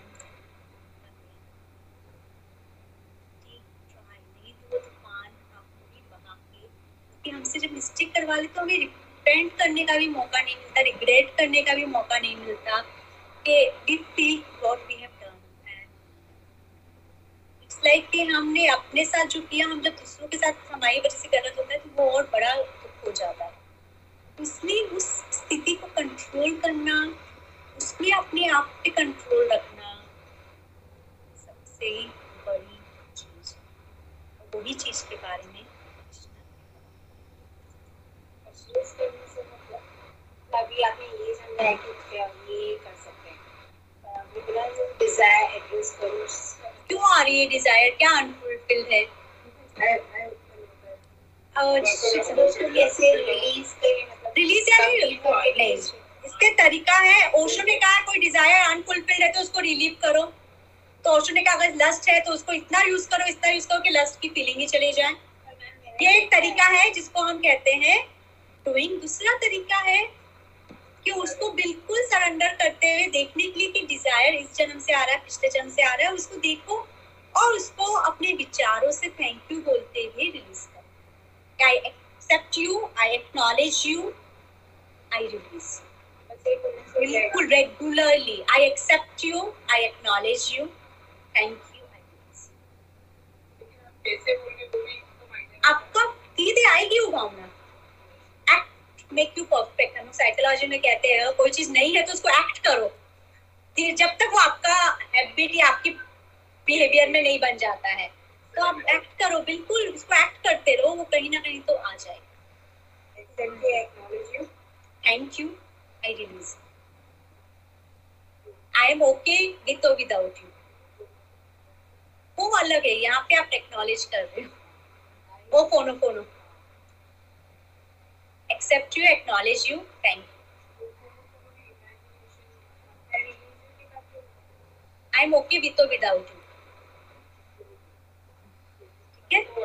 हाँ बल्कि अपने ग्रुप में डाल दो तो सब लोग कर सकते हैं ठीक है?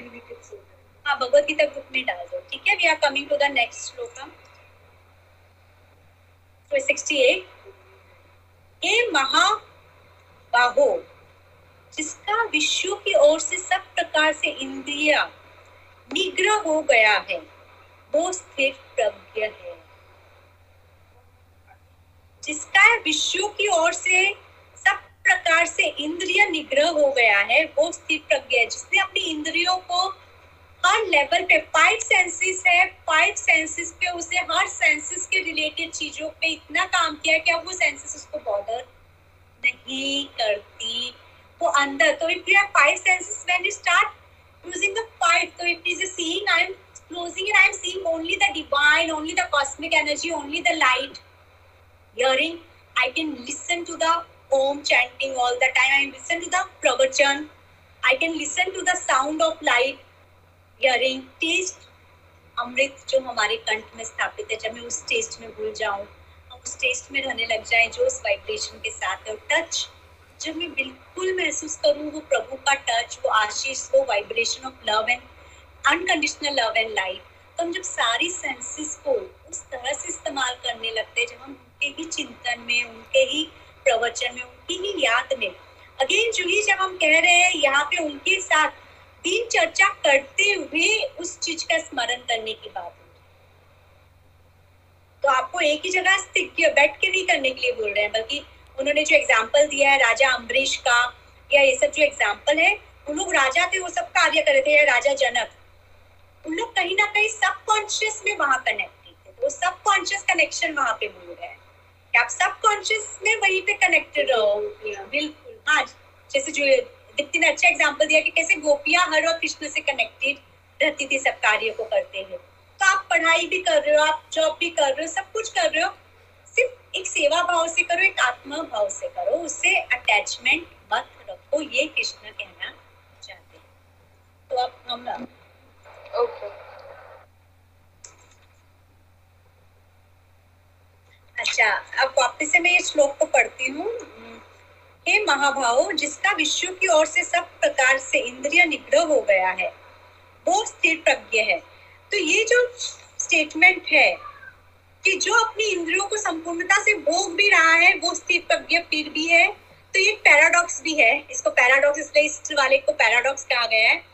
ये पैराडॉक्स इसलिए है कि यहाँ पे वो इंटरनल एंजॉय कर रहा है तो उसे एंजॉयमेंट खत्म नहीं किया है। उसे इंटरनली उस एंजॉयमेंट को इतना जुड़ गया है कि वो अभी स्थिर प्रज्ञ क्यों? क्योंकि वो सारी चीज़ों को सेंसेस को एंजॉय कर रहा है। लेकिन वो एक्सटर्नल नहीं, वो इंटरनल है। तो कहते हैं कि ईश्वर ने सृष्टि में हर जगह पैराडॉक्स रखा है। इस सृष्टि की हर भी है पैराडॉक्स वो होता है जो ऊपर से हमें कुछ और दिखता है, अंदर एक डीप स्पिरिचुअल मीनिंग होता है। तो कहते हैं जब प्रभु आपसे एक एक गुरु अपने चेले को बोलता है, खाना खाओ तथा मत खाओ। चेला कहता है, गुरु जी, आप कहना क्या चाहते हो? मैं खाऊं या नहीं खाऊं? बोला, मैं कहना चाहता हूँ, जब भूख लगी हो तो ही खाओ। सिर्फ़ चीज़ों पे आकर्षित होके मत खाओ। तो खाना खाओ तथा मत खाओ। तो ये जो पैराडॉक्स चीज़ें होती है कि वहाँ पे कि जब तुम सब कुछ समर्पण कर दोगे, तुम सब कुछ पालोगे। तो ये जो पैराडॉक्स की स्पिरिचुअलिटी यहाँ पे कृष्ण का जब तुम अपनी इंद्रियों को कंप्लीटली एंजॉय लोग करोगे, तब भी तुम स्थिर प्रज्ञ रहोगे। द रीजन बिकॉज़ वो एंजॉयमेंट अब इंटरनल है। अब वो एक्सटर्नली किसी चीज़ पे डिपेंडेंट नहीं है। तो तुम जॉय फील भी हो, तुम निरस नहीं हो जाओगे, तुम जीवन से निरस नहीं हो जाओगे, तुम किसी चीज़ से निरस नहीं हो जाओगे, तुम किसी चीज़ से डिटैच नहीं हो जाओगे। लेकिन अब तुम उसको डबल एंजॉय कर रहे हो कि अब तुम्हारे अंदर एक एक्स्ट्रा एनर्जी है जो है स्पिरिचुअल एनर्जी कि तुम अब उस चीज़ को, जब हमें बोलते हैं ना, जैसे हम लोग कहीं पे जा रहे हैं, और हमें अगर बोला जाए कि आपके पास, आपको किसी भी चीज़ का कॉस्ट नहीं देना है तो आप उसको और एंजॉय करोगे क्योंकि आपको कॉस्ट नहीं देना है। तो जब आप इस वर्ल्ड को समझने लग जाओगे कि यहाँ पे आपको कॉस्ट नहीं देना है, तब उसको और ज़्यादा एंजॉय करने लगो, क्योंकि सब देने वाला वो है, मैं जो है, उसको मैं आराम से अच्छी जगह पे इन्वेस्ट कर तो हमें अपना माइंडसेट करना next sixty nine we are coming वो जो सब प्राणियों के लिए रात्रि है, आत्मनियंत्रण प्राप्त मनुष्य के लिए जागृति है, और जो साधारण मनुष्य के लिए जागृत अवस्था है परमात्मा तत्व को जानने वाले ऋषि के लिए रात्रि के समान है। बहुत प्यारा है। दिस श्लोक आई विल से कि बिकॉज़ गीता के मोस्टली लोग को क्या लगता है और इस, कि इसका मतलब है कि रात को मेडिटेट करो दिन में जागो या ऐसा कुछ। तो ये श्लोक वैसा नहीं है। ये ये कह रहे हैं कि जब आप स्पिरिचुअल फ़ील्ड में आते हो तो जो सब लोगों को प्लेजर दे रहा है तो आपके लिए डिस्प्लेजर है। चाहे वो लास्ट ग्रेट डिज़ायर हो, जिसमें सब लोग पूरे दिन चर्चा अपने चे- सुख चैन गवा रहे हैं, वो आपके लिए अब रात्रि की चीज़ें हो गई, यानी आपके लिए वो इल्यूजन हो चुका और जो सब लोगों के लिए, यानी जो इस चीज़ को, जो परमात्मा से लोग भूल के निद्रा में खोए हुए हैं जब, तब आप उस परमात्मा की याद में डूबो। यानी जो लोग जिस चेतना में जाके रात समझते हैं, आप वही चेतना में अपने मेडिटेशन से जा रहे हो। और जब आप उस चेतना से अपने मेडिटेशन में जा रहे हो तो आप उसमें भी एक डबल आनंद का अनुभव कर रहे हो। तो यहाँ पे है प्लेजर एंड डिसप्लेजर एटीट्यूड कि सामाजिक चीज़ जो दुनिया के लिए जागृत अवस्था है, वो आपके लिए रात्रि अवस्था है। और जो प्लेजर आपके लिए जागृत अवस्था है, परमात्मा के लिए, वो संसार के मैक्सिमम लोगों के लिए रात्रि अवस्था है। क्योंकि उन्हें लगता है हमें तो टाइम ही नहीं है भजन करने के लिए, हमें तो टाइम ही नहीं है मेडिटेट करने के लिए। हमारे पास तो टाइम ही नहीं है ये करने के लिए, आए। सो मेनी पीपल उसे इसके रिटायरमेंट के बाद हम करेंगे। हम जीवित भी रहेंगे, उसकी गारंटी क्या है? ये बताइए कि हमें हमारे नेक्स्ट पल की गारंटी नहीं है और हम रिटायरमेंट के बाद की प्लानिंग कर रहे हैं। तो बात यही पे है क्योंकि हम सब इस चीज़ को लास्ट रख देते हैं। लेकिन जो व्यक्ति समझ जाता है कि यही अल्टीमेट है तो वो जागृत अवस्था। या रात्रि अवस्था में भी जागता है और जागृत अवस्था में तो वो और डबल कार्य करता है, क्योंकि वो सब चीज़ में प्रभु का आनंद ले रहा है और एकांत में भी वो प्रभु का आनंद ले रहा है। तो वो हर परिस्थिति में, चाहे वो जागृत अवस्था हो, निद्रा अवस्था में हो, वो प्रभु के साथ है तो उसके लिए वो आनंद की स्थिति बनी है। और जिस चीज़ में वो आनंद समझता है, सांसारिक लोग उसको वेस्ट ऑफ़ टाइम एनर्जी या उसको समझते हैं, यार, कहाँ पे लेके आ गए? इसकी ज़रूरत क्या है? क्योंकि वो सांसारिक है, लेकिन जो चीज़ जानते हैं, उसमें क्या आनंद है? वो लोग उसमें डूबना पसंद करते हैं, उसमें रहना पसंद करते हैं और वो उसके लिए सब कुछ कॉम्प्रोमाइज कर सकते हैं। तो ये डिफरेंस बताया गया है कि दिन और रात का फ़र्क हो जाता है लोगों के दृष्टिकोण में, लोगों के व्यवहार में, लोगों के आचरण में, जब वो स्पिरिचुअलिटी में आते हैं। तो I give example Brahma Kumari के जो फाउंडर है ब्रह्म बाबा ही वॉज़ अ डायमंड मर्चेंट और बांग्लादेश से वो इंडिया में आए गए हैं। ड्यूरिंग द पार्टीशन तो जब उनको जब साक्षात्कार हुआ, यानी कहा जाता है कि वो श्रीमद भगवत गीता पढ़ा करते थे अक्सर, और एक बार जब वो भगवत गीता पढ़ रहे थे तो उनमें एनर्जी शिफ्ट हुई, जहाँ पे उनको लगा कि खुद परमात्मा उनको आके भगवत गीता समझा रहे और उसके बाद वो हर वक्त भगवत गीता पढ़ने लगे। हर वक्त उनका ध्यान उसमें जाने लगा, जिससे उनके बिज़नेस पार्टनर अपसेट हो गए कि तुम बिज़नेस पे ध्यान ही नहीं दे रहे हो, तुम बिज़नेस कुछ कर and that the time he said कि ठीक है, तुम लोग डिवाइड कर दो। तुम लोग को जितना मुझे देना है ना, दे दो। जिससे उनकी फैमिली बहुत अपसेट हुई। Because he had big family वो उस वक्त सिक्सटी प्लस थे। तो ही हैड सन मैं उनके बेटों से भी मिल चुकी हूँ। उनके बेटों से भी। तो वो सिक्सटीज में थे जब वो ब्रह्म कुमारी के लिए ब्रह्म कुमारी संस्था तो उनके बच्चे, बच्चों के बच्चे सब बहुत अपसेट हुए उनके इस डिसीज़न से। बट उन्होंने कहा, देखो, मैंने जितना रखा है तुम लोग उसको संभालो, मैं उसमें से कुछ भी नहीं ले रहा। तो जितना आया है, वो तुम लोग रखो, मैं उसमें से कुछ नहीं ले रहा हूँ। लेकिन अब मैं यहाँ से अलग हो रहा हूँ और वो सिंध से आते हुए या they have come from the Sindh not from the Bangladesh from Sindh से वो आबू में आ गए थे। और फिर वहाँ पे आके उन्होंने एक छोटा सा आश्रम खोला था, जहाँ पे वो ओम चैंटिंग सिखाते थे। तो यही है कि उस वक्त पे आपको सडनली वो डिल्यूजन वो चीज़ें आपसे चली जाती है you are enjoying your own zone and you are very much into that light अब यहाँ पे अगेन आता है कि चीज़ कि आप उस लाइट में रहते हो तो आपको वो आनंद आता है और आपको कृष्णा फैमिली में रह के उस लाइट को एंजॉय किया है, उसने भी सारी चीज़ों के साथ एंजॉय किया you can enjoy wherever you want but be connected to the light that's most important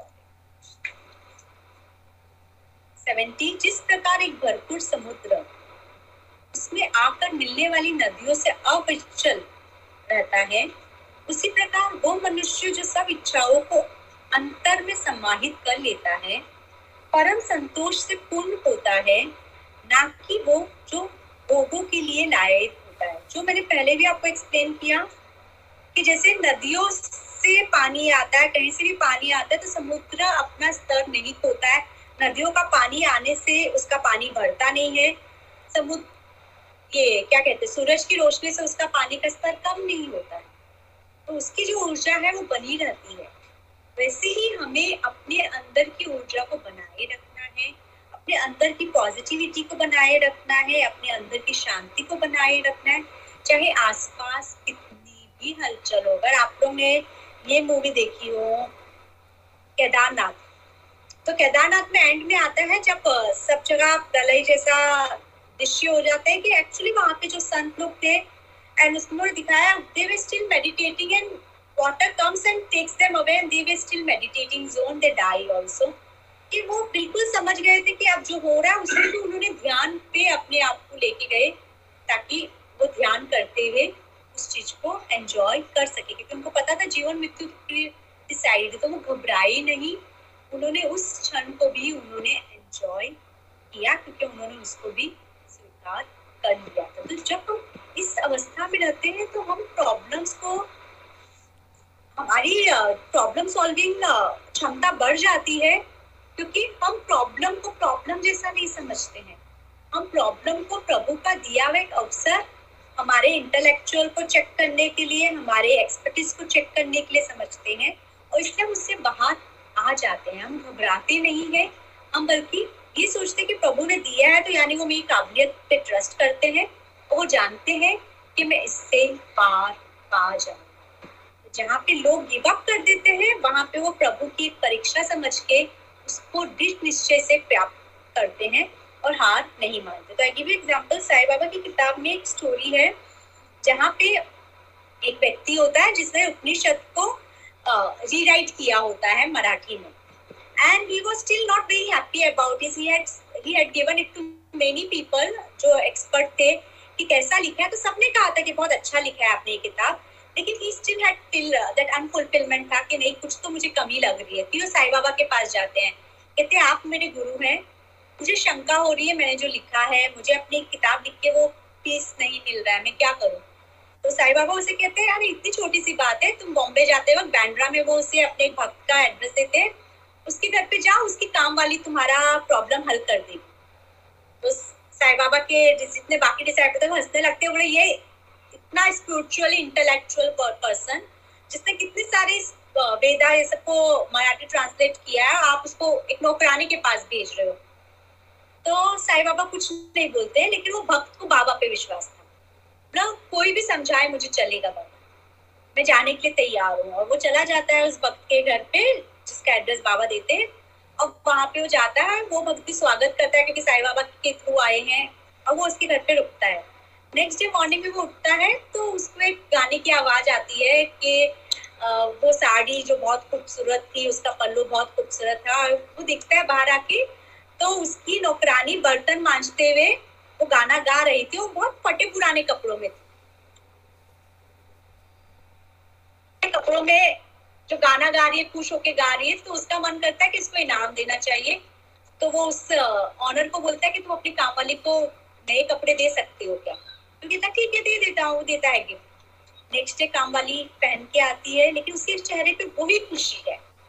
वो उसी प्रसन्नता के साथ आज भी बर्तन कर रही है, नए कपड़े पहन के भी और इसी तरह से मस्त होके गाना गा रही है, सब कर रही है।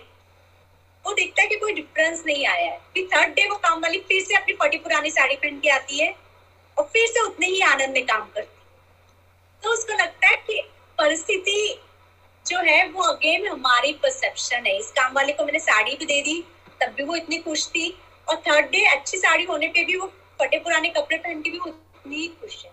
तो जो हमारे पास है, उस पर कंटेंटमेंट हमें कोई और नहीं दे सकता। वो हमारी चॉइस है where we want to feel content और we can be struggling whole our life so that's what he's saying, कि be in the contentment zone like a ocean, जब हम उस कंटेंटमेंट जोन में होंगे, प्राप्त महसूस करेंगे अपने जीवन से तो हमें बाहरी परिस्थितियाँ, कहीं भी दिक्कत नहीं देंगी जो आता था ना फ्राइडे को आता था ना, तो फ्राइडे को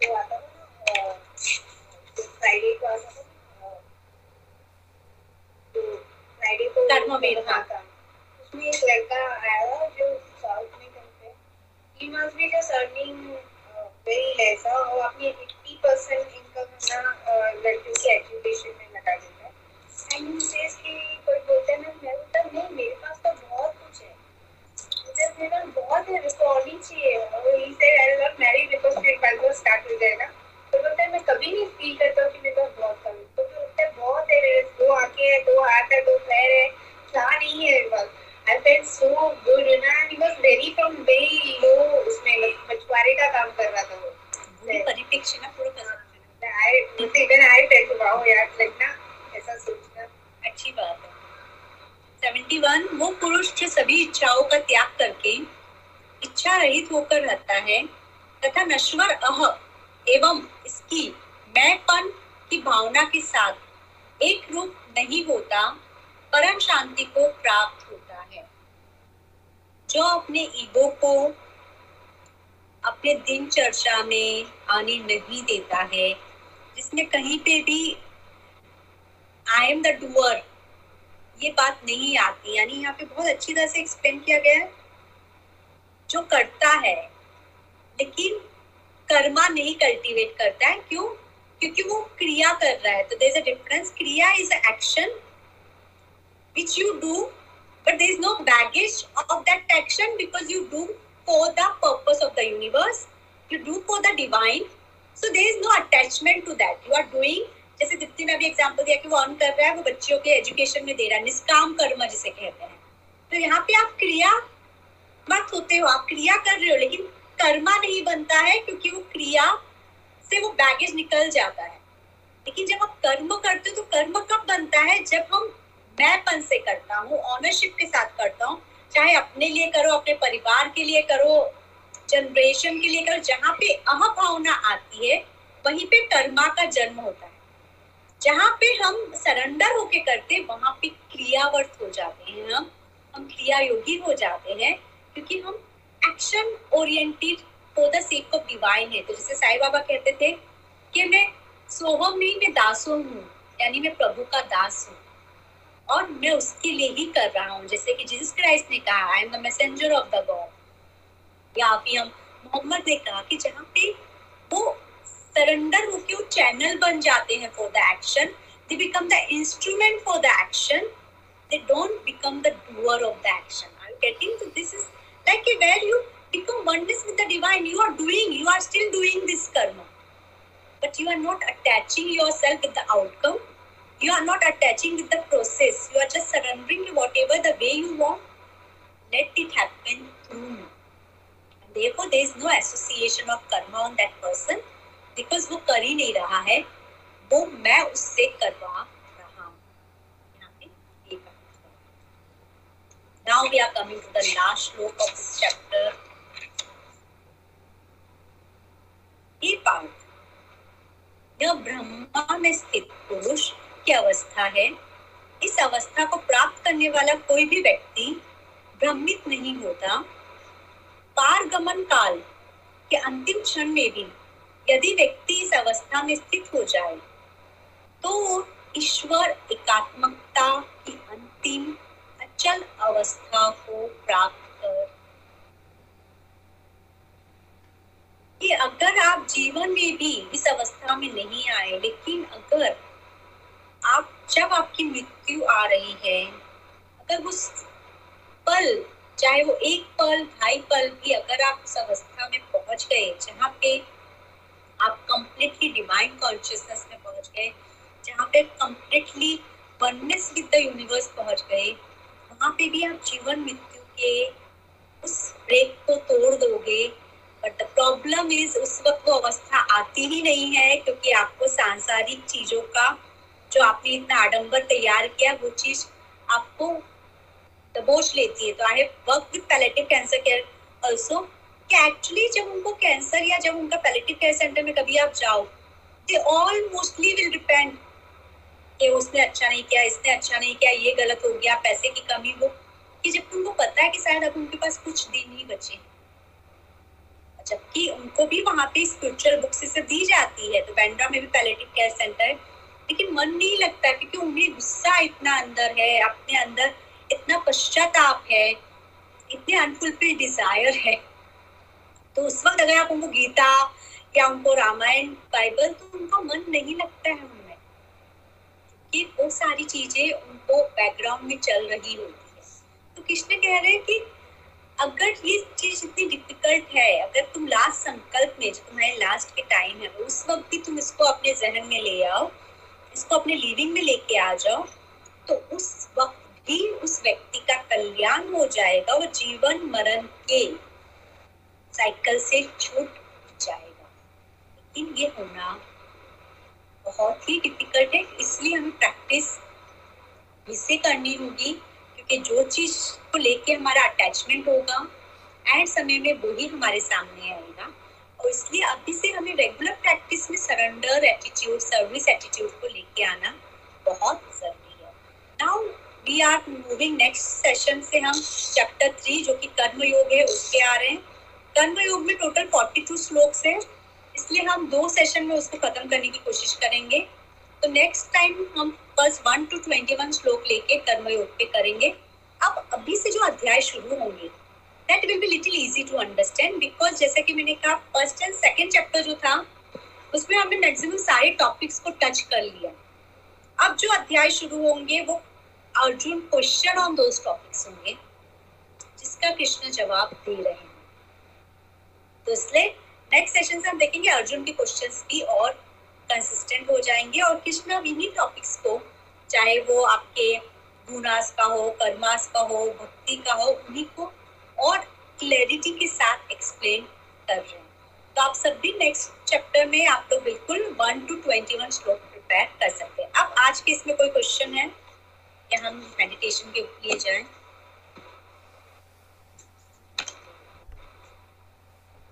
तो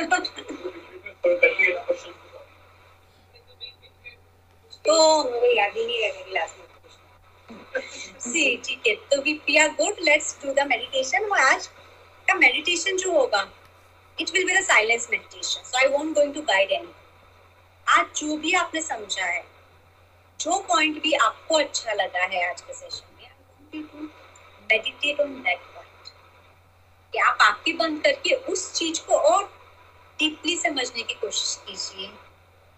उस चीज़ को प्रैक्टिस करते हुए खुद को प्रैक्टिस विजुअलाइज कीजिए। तो आपको मैं इस चीज़ के लिए आज 10 टू 15 मिनट्स दूँगी। I want you now to self meditate so I will just initiate and then you people will take care of you so just close your eyes connect to whichever master you have faith upon ground yourself by pushing your feet to the ground ask mother earth take care of you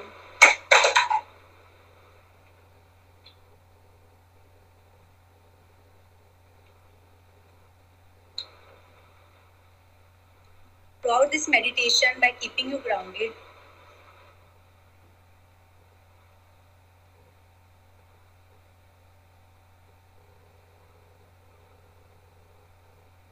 your master to shield you throughout this meditation